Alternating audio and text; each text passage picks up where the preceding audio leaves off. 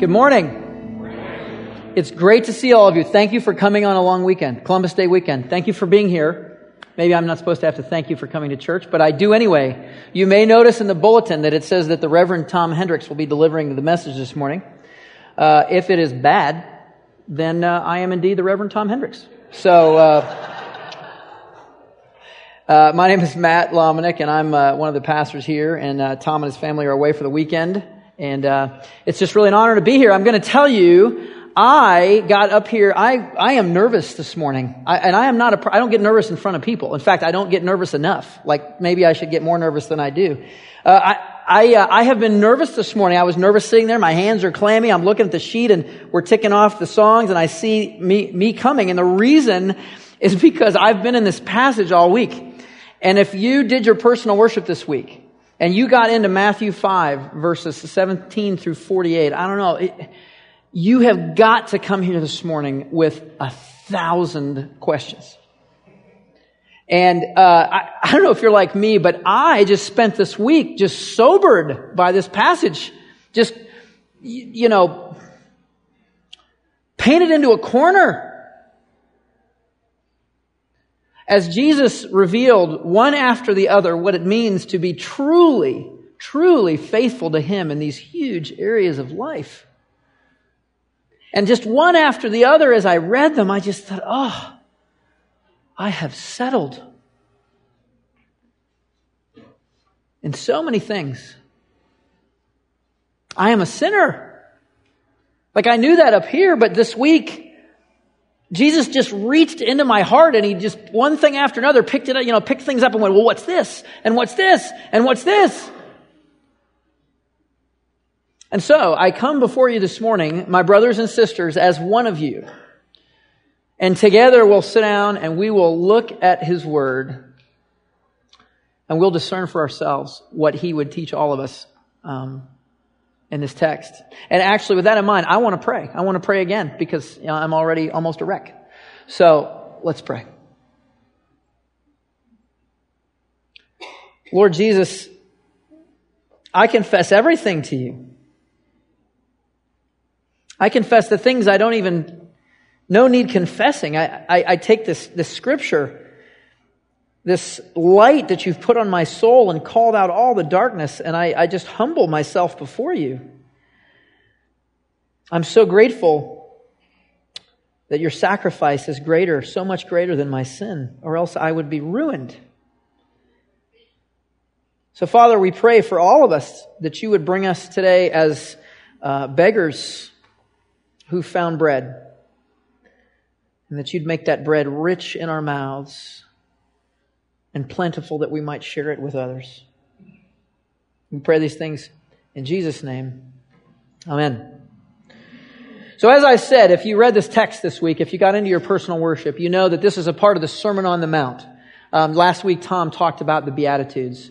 And um, he described what the Beatitudes were, and they were what they were not. What they were not was a description of eight different kinds of people and how they get blessed. Okay, the humble, they get blessed this way, and those who hunger and thirst for righteousness, they get blessed that way. But rather, they were, the Beatitudes are a description of what a person looks like who is living as a citizen in the kingdom of heaven.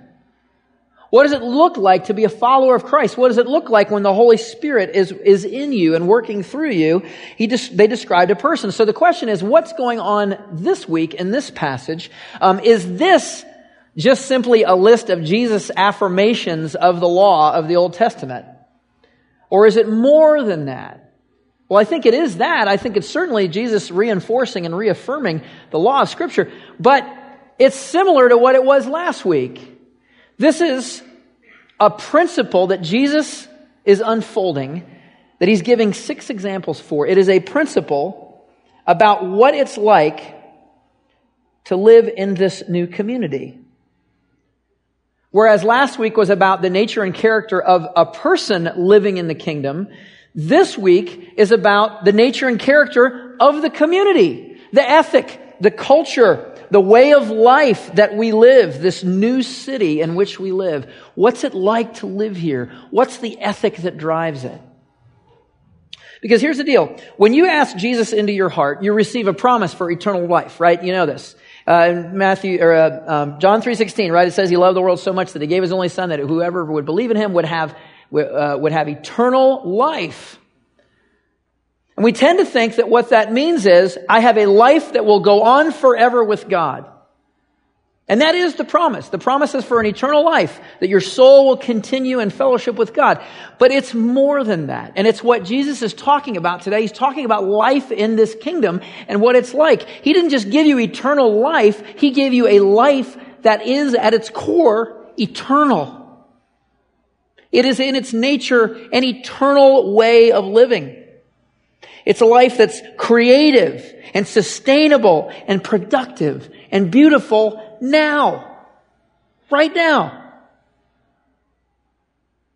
And he says that you can and that you should and that you must live a life eternal now.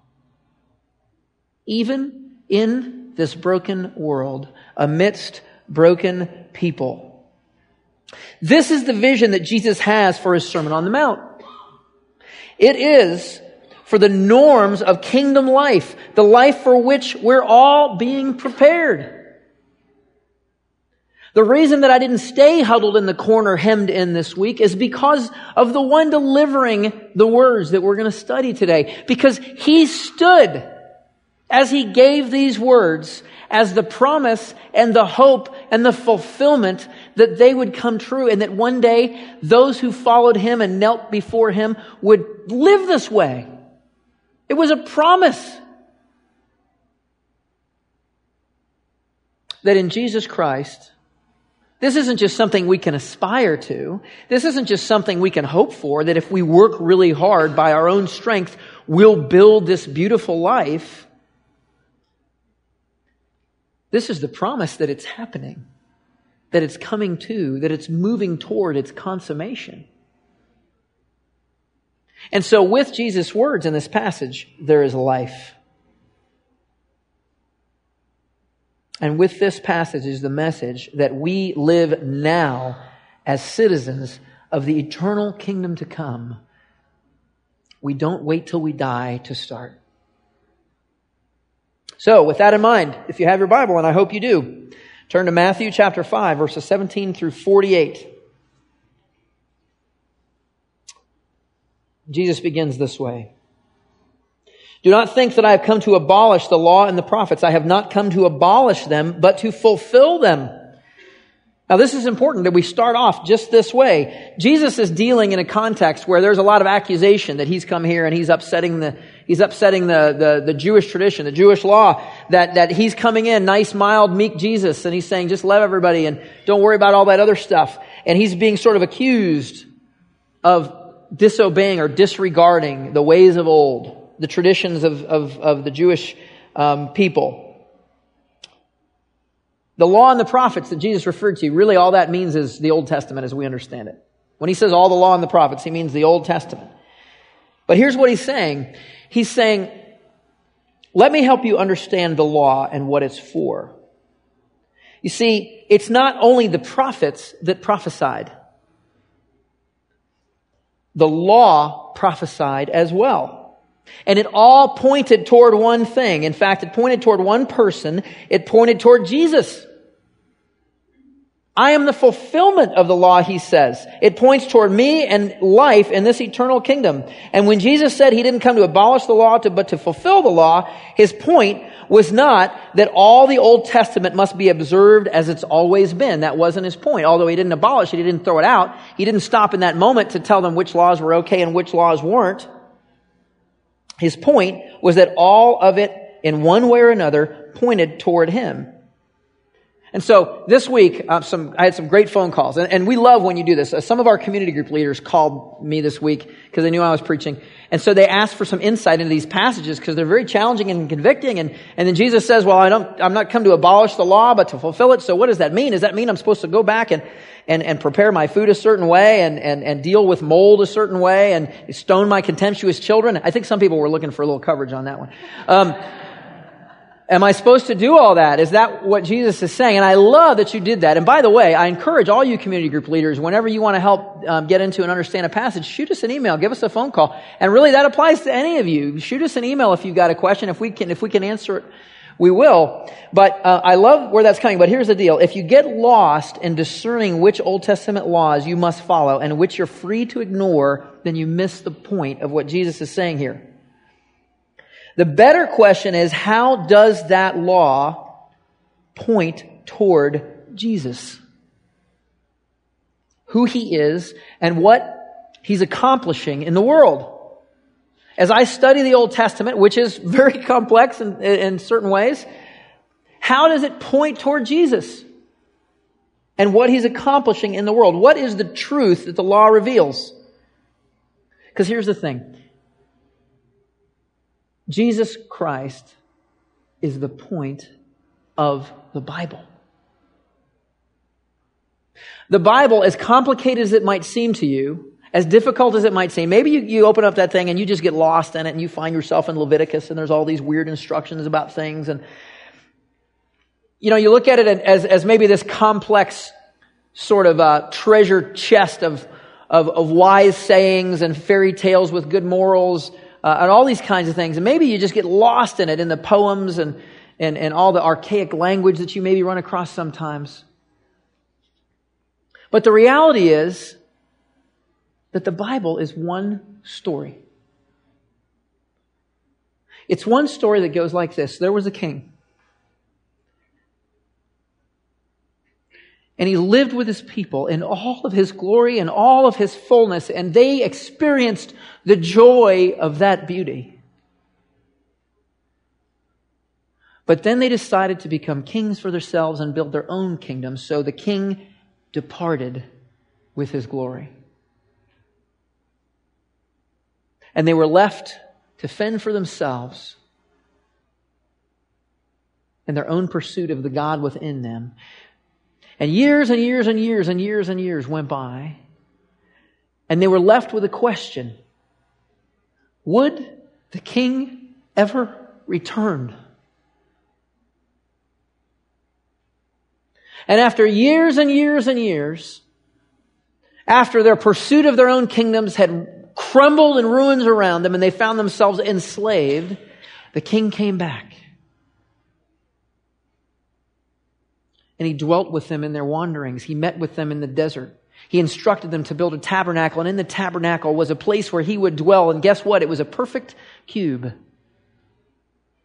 just like the garden.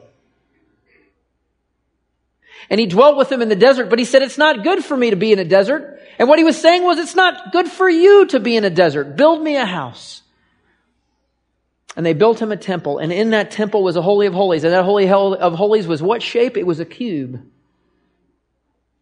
just like the garden. And God dwelt there among his people until they rebelled, and he departed again. And then came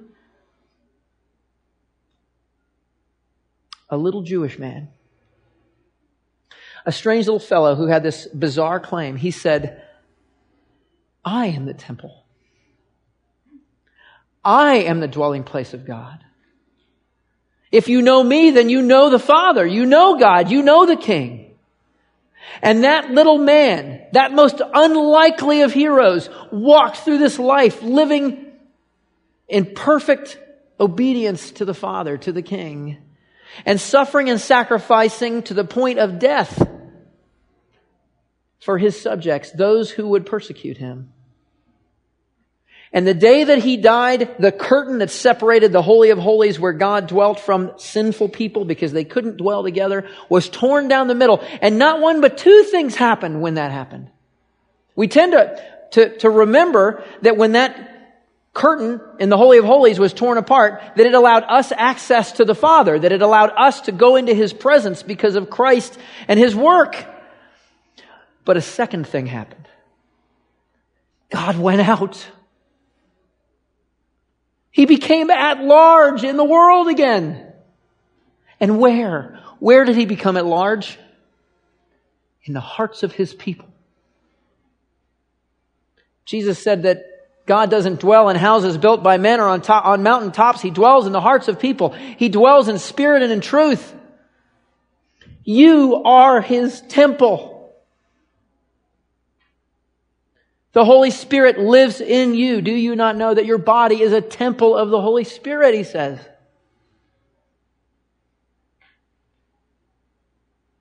And the King comes, and His glory returns. And he continues his battles and fights the skirmishes, but we know that victory is assured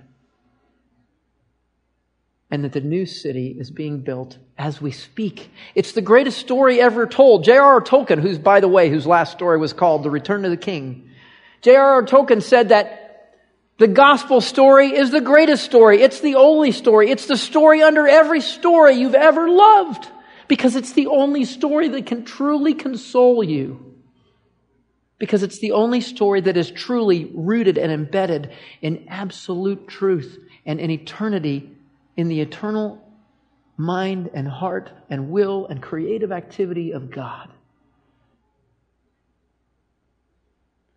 So, whenever you read the scriptures, know that is what the scriptures are about. In verse 18, he says, For truly I say to you, until heaven and earth pass away, not one iota, not one dot, that's the smallest letter, and even a part of a letter, will pass away from the law. So Jesus says it's all true and it will all come true. So here's the problem that creates for us in our day, in our age, in our culture, and with our humanity. He quotes the Bible word for word all the time. He never questions it. He never contradicts it. He, and, and here he explicitly endorses it and all of it.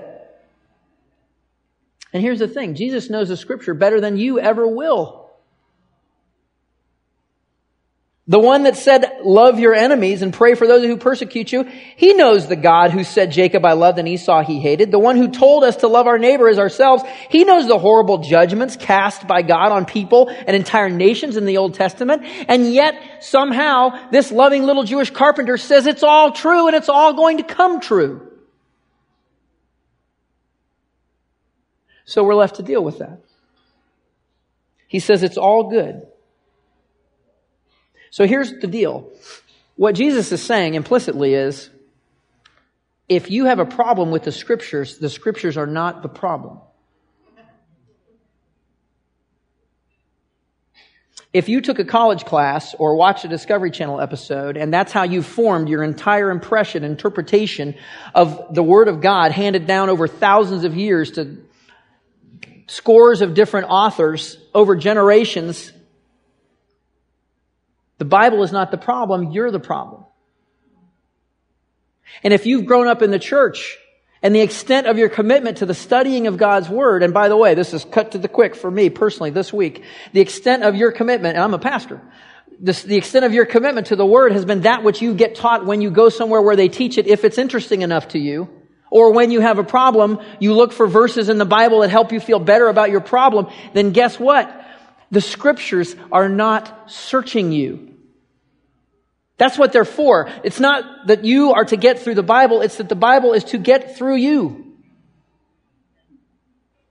So we make a big deal at the church. We, we, we beg and we plead and we tiptoe around and we, we do things and we put things on the website and we say, please, for the love of Jesus, study the Word. Get in it every day. We have personal worship. Tom gets up here every week and he says, if you have your Bible, and I hope you do, it's because he hopes you do. He hopes you've been in it all week. He hopes you've already come with this passage in your heart and mind.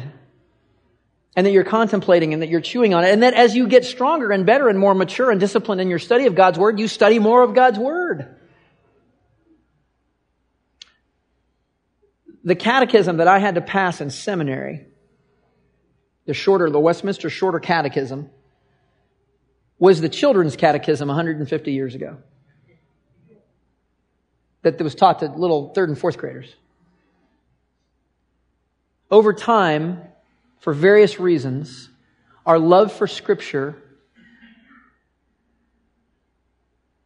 has been watered down and it's up to you to return to His Word and let it search you. Let it cut you to the quick. Let it call you out. Let those things come up and say, what's this? Oh yeah, my wife's been bothering me about that. Well, now I'm bothering you about that, says God's Word. So Jesus makes a call to remind us that His Word will not pass away. That it's all true. It's all coming true. He calls us to live it out. And you can't live it out if you don't let it get through you. In Deuteronomy 6, it says to imprint it on your hearts. It says to talk about it when you're walking down the road and when you're going to bed, when you wake up in the morning. It says to teach it to your children. Cut to the quick. I'm huddling in the corner. So together we come and we're called to be in His Word. Verse 18, For truly I say to you, until heaven and earth pass away, not one iota, not one dot will pass away until what? Until all is accomplished. Well, what is accomplished? Until what is accomplished? Well, I'm just gonna, I'm gonna, I'm gonna do a, a spoiler alert here. I'm gonna jump all the way to the end of time.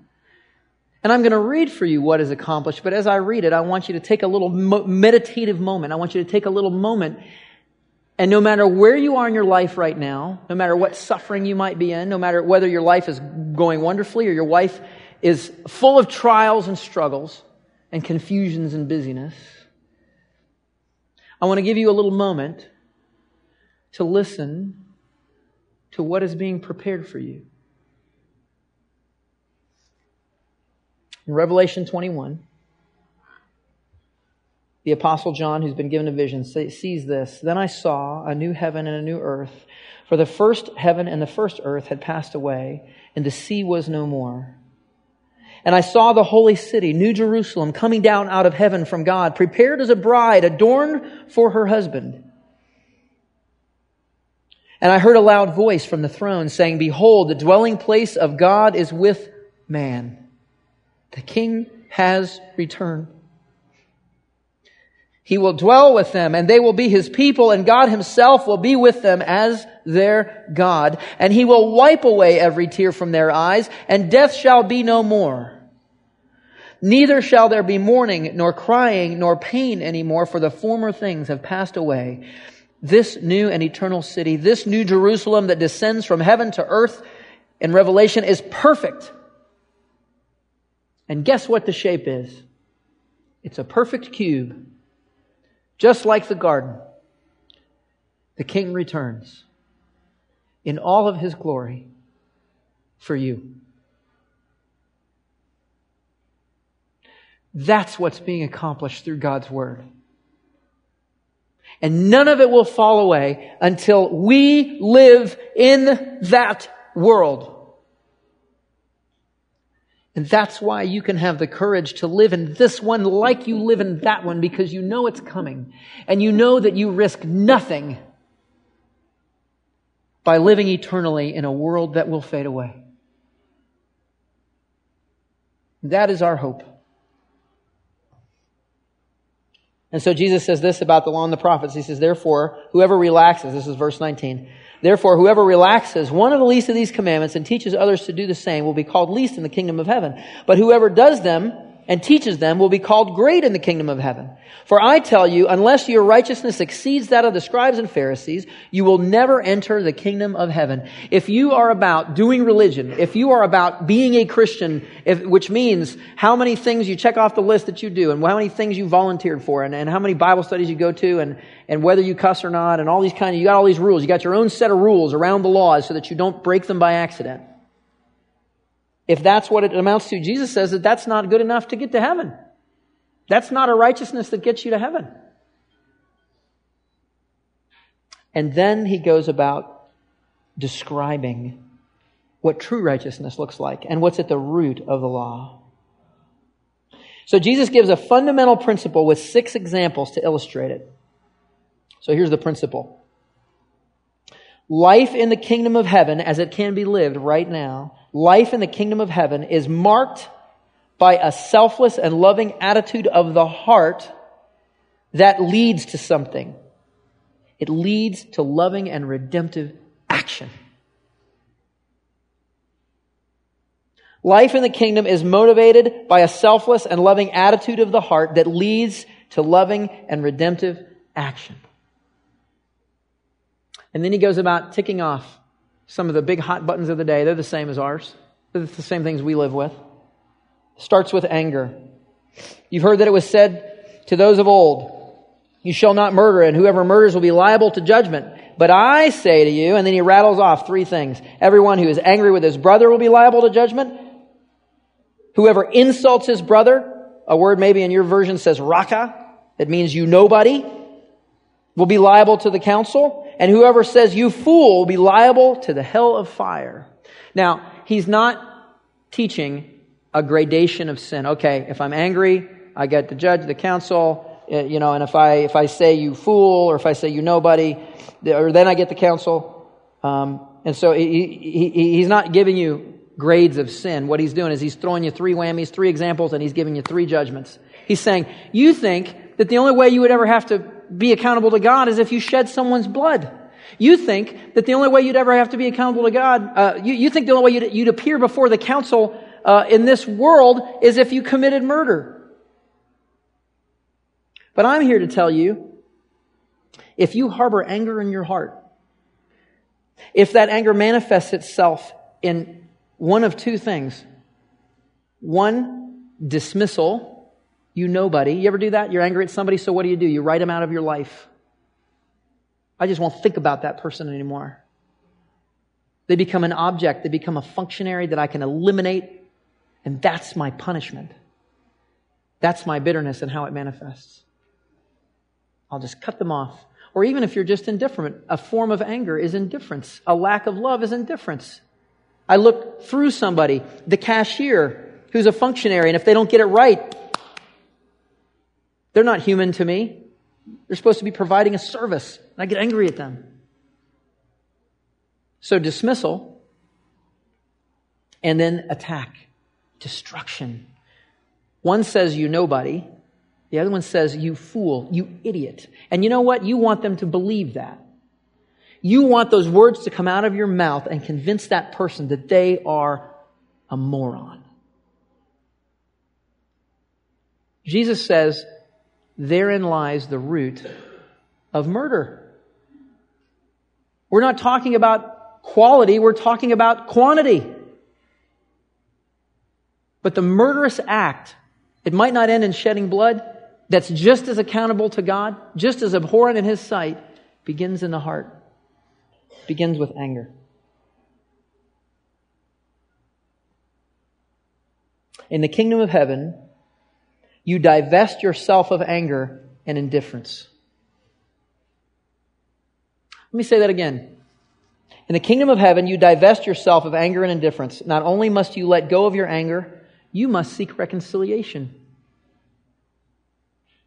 And not just if you've wronged somebody. In Matthew 18, it says, if they've wronged you before you go to the altar, seek reconciliation. It says, be about loving people the way Christ loves you.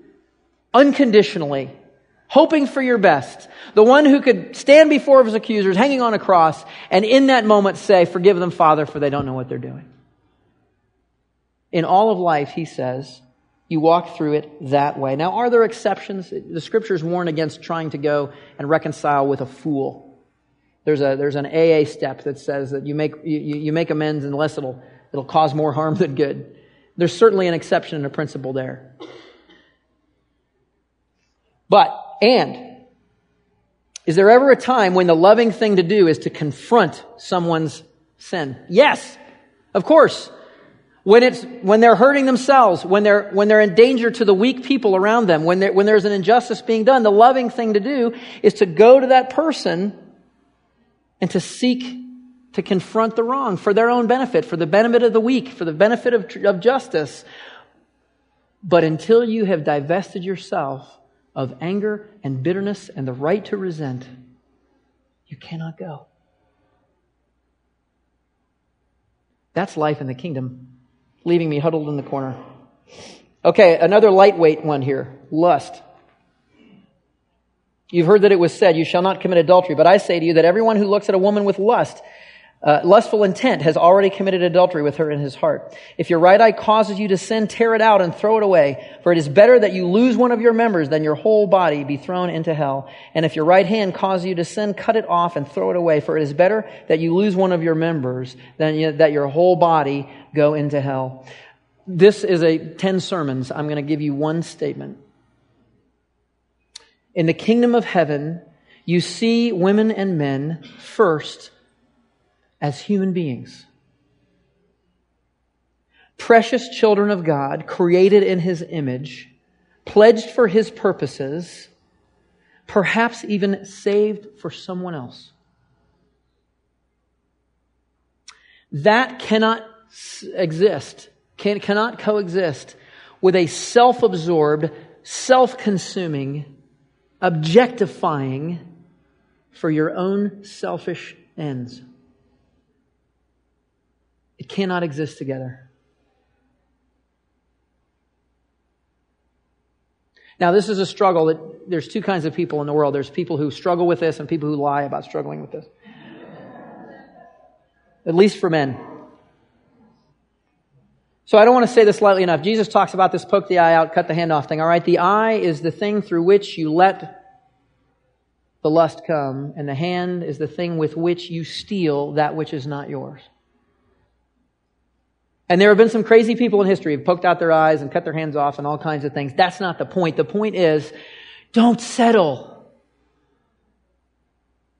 Deal with your sin drastically because it has no place in the kingdom of heaven. It's not beautiful. Now, this is a struggle that I've had in particular. I'm not going to go into my whole story. But I'm going to give you one very specific thing because it's something I hear that my wife heard one time. Hey, I don't know what your problem is. Just looking at the catalog. Heard that from the wife of an elder at a church. You need to get off his back. He didn't make a purchase. Do I really see that kind of thinking in the new heavens and the new earth and the new Jerusalem? Is that really the way it's going to be? Just looking at the catalog. Let's just see how far we can get away with it. So on this one, I'm just going to say to my brothers and to my sisters who have a different set of lust issues, deal drastically with your sin. Use your community Get accountable. Talk about it. Don't just keep cutting yourself slack into oblivion because this line just keeps sliding in our culture and it's eating us alive because it's stealing from us that beautiful and sacred identity that is the image of God in us. And that's not what we are anymore. We're just images and things and objects of our pleasure. It's not good. He follows with adultery and he speaks of divorce. It was also said, Whoever divorces his wife, let him give her a certificate of divorce. But I say to you that everyone who divorces his wife, except on the grounds of sexual immorality, makes her commit adultery, and whoever marries a divorced woman commits adultery. Oh my gosh. I didn't even want, I wanted to skip this one. Maybe they won't notice. I've heard that there are some divorces that occasionally happen in our culture, like half the time. That's the statistic, half the time. And the good news is it's different in the church. It's 1% less than half the time. There's a lot going on here, and it's another sermon, but I will tell you that statement is taken from a commentary on Deuteronomy 24. A certificate of divorce was required for a man to put his wife out for indecency, but it never really specified what indecency was, and so um, uh, uh, rabbis and scribes or people, uh, interpreters of the law, would define what indecency was. And in time, it became so ridiculous that indecency, literally, according to one rabbi, was if your wife accidentally burned dinner. You could put her out. And in Deuteronomy, it required a certificate of divorce. And Jesus says, the New Testament says, that God was patient with the Israelites, but the divorce was never his intention. Malachi says he hates divorce. He was patient with them and he was putting a boundary, he was putting a restriction on their ability to divorce, and he was declaring marriage sacred by saying, if you send this woman off and you, you have to give her rights, you have to give her a certificate of divorce, and you may not remarry her if she remarries again and then divorces, because there was a little game going on here. And it was like this. One of the ways that you could get out of debt is you could sell your wife, but you couldn't be married to her when you sold her. So you had, a, you had a legitimate reason to divorce her, and then you could sell her to pay off your debt. And then when things got back on your feet again, you could buy her back. Women, ladies, does that make you feel good? Hey, babe, it's just a little thing we're working out. When we get it straightened out, you're my girl. I love you. But that's a little bit of what, what it, of what this had, had turned into. It was ridiculous. And, and Jesus turns around and he says, no. I say to you that everyone who divorces his wife except for the, for, for the ground of sexual immorality makes her commit adultery. What he's saying is, he's rooting, and he does this in Matthew 19, he's rooting marriage in the creation order. And in Matthew 19, they're asking him about certificates of divorce, and he takes them back to creation, and he says, And a man will leave his wife, or he's leave his mother and father, and he will cleave to his wife, and they will become one flesh. There is nothing more unnatural than ripping apart a person. There's nothing more horrifying than that. He takes them back to that passage and he says, This is what God thinks of divorce. It's not possible. It's preposterous to rip someone apart. And then he says something that you probably, all of you who are married, heard at your wedding. And what God has joined together, let no one tear asunder. Now, I'm sitting in front of people that, statistically speaking, have been divorced. Maybe you're getting divorced. You're sitting here going, you don't know what to do with this, or maybe you're frustrated by what I'm saying. But here's what I will say uh, the grace of God through Jesus Christ is bigger than any of that stuff.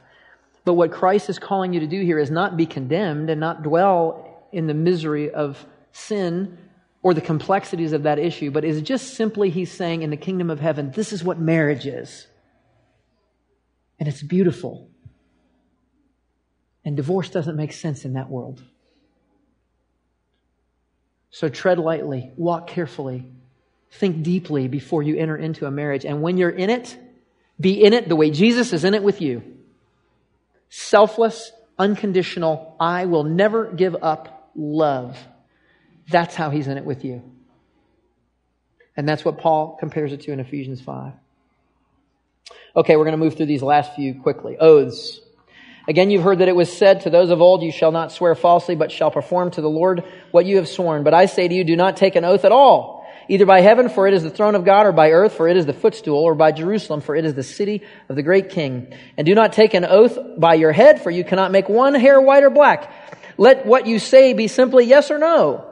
Anything more than this comes from evil. Now, I want you to imagine for a minute the last time, if you've ever bought a house. 57 pages of documents to buy a house, little bitty fine print. That's what he's talking about here. Do you know why it used to take one page to buy a house and now it takes 57 pages to buy a house? And think of all of you who are in business or if you've ever had to deal with contracts, you know what I'm talking about. It's because of all the people who all the time are finding loopholes where they can make an oath that doesn't really stick. And so we have to create layer after layer after layer after layer after layer after layer of rules to keep them from deceiving and cheating us. And then, even worse, we get sucked into the game. And instead of asking, is it right or wrong? What's my yes and what's my no? We go, can I get away with it? Because they would do the same. That's what Jesus is speaking of here. And so he simply says this Why don't you just try this? Let your yes be yes and your no be no. That doesn't just apply to complex business dealings. Think about timeliness. This is a struggle for me. You tell somebody you're going to be there at 5 o'clock. That's my yes. Usually my no. Promises to your wife or your kids, your husband, that you see it, you know that it'll lift them up when you say it, but in the back of your mind, you pretty much know that's not going to happen. I'm not going to be able to pull that off. All those little things. Of course, there are exceptions in the Bible about truthfulness. The concubine, or the concubines, the, uh, the, the midwives that, that lied to the Pharaoh and didn't kill all the firstborn children in Egypt, they were held up, heralded as heroes. Why? Because there was an evil so great that they had forfeited the right to the truth. So you have to be very careful with that. Retaliation. You've heard that it was said, an eye for an eye, a tooth for a tooth, but I say to you, do not resist the, the, one who is evil. But if anyone slaps you on the right cheek, turn the other to him also. If anyone would sue you and take your tunic, let him have your cloak as well. And if anyone for, forces you to go one mile, go with him two miles. Give to the one who begs from you, and do not refuse the one who would borrow from you. Now, this is very rich and there's a lot going on, but I'm going to just make it real simple. Jesus says in the kingdom of heaven, you forfeit your rights. You forfeit your rights to retaliation and anger. Remember, we talked about anger already. See, when, when a Jew, when, in, in that time, when they would walk to greet each other, you would turn your right cheek to receive a kiss. And if this person wanted to put you down or insult you, or if they were angry with you, instead of kissing you, they'd backhanded slap you.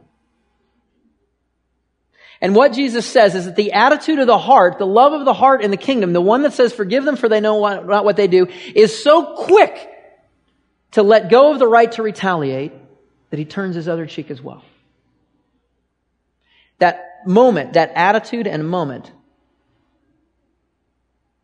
you instantly forgive. You instantly move on. And if someone makes a demand of you, you retaliate with a tender and giving heart. The deal was that the tunic was something you could sue for. You could claim it. You could get in a dispute and say, I want his tunic. And they'd have to give up their tunic. But your cloak was something that was considered yours by inalienable right. So he says, if they sue you for your tunic, you give them your cloak as well. That's life in the new kingdom. That's the way we're called to live, even if it costs us. Now, again, is there an exception? The exception is only this. Sometimes you have to confront and stop for the sake of the person that's abusing you or for the sake of the people around them. But nonetheless, that's the attitude. Last one is a summary of all of the above. Love your enemies. You've heard that it was said, you shall love your neighbor and hate your enemy. But I say to you, love your enemies and pray for those who persecute you so that you may be sons of your Father who is in heaven. For he makes his sun rise on the evil and on the good and sends rain on the just and the unjust.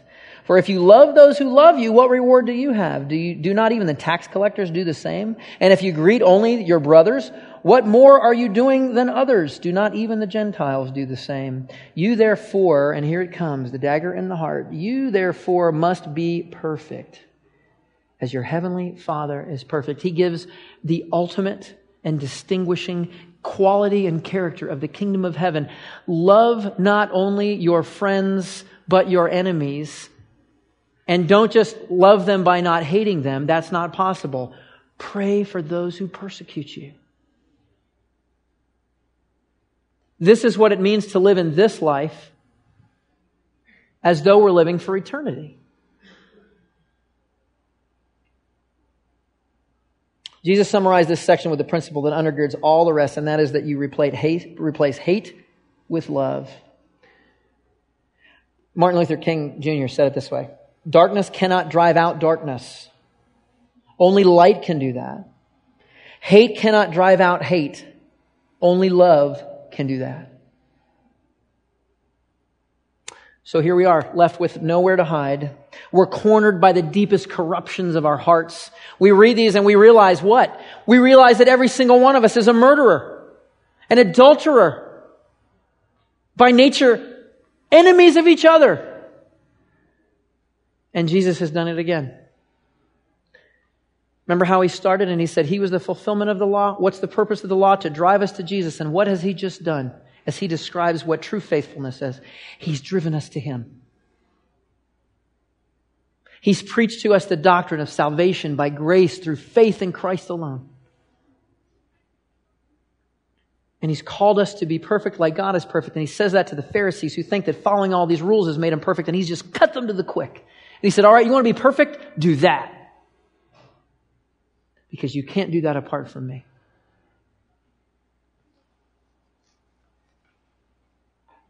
So, I want to leave you with this today. So, what are you about? And what are you becoming? Remember in humility where you've been. Don't get stuck there. Look at what Jesus has done for you and then imagine, imagine, imagine what you are going to become. And take courage to live in this dying world as one who will live forever without fear.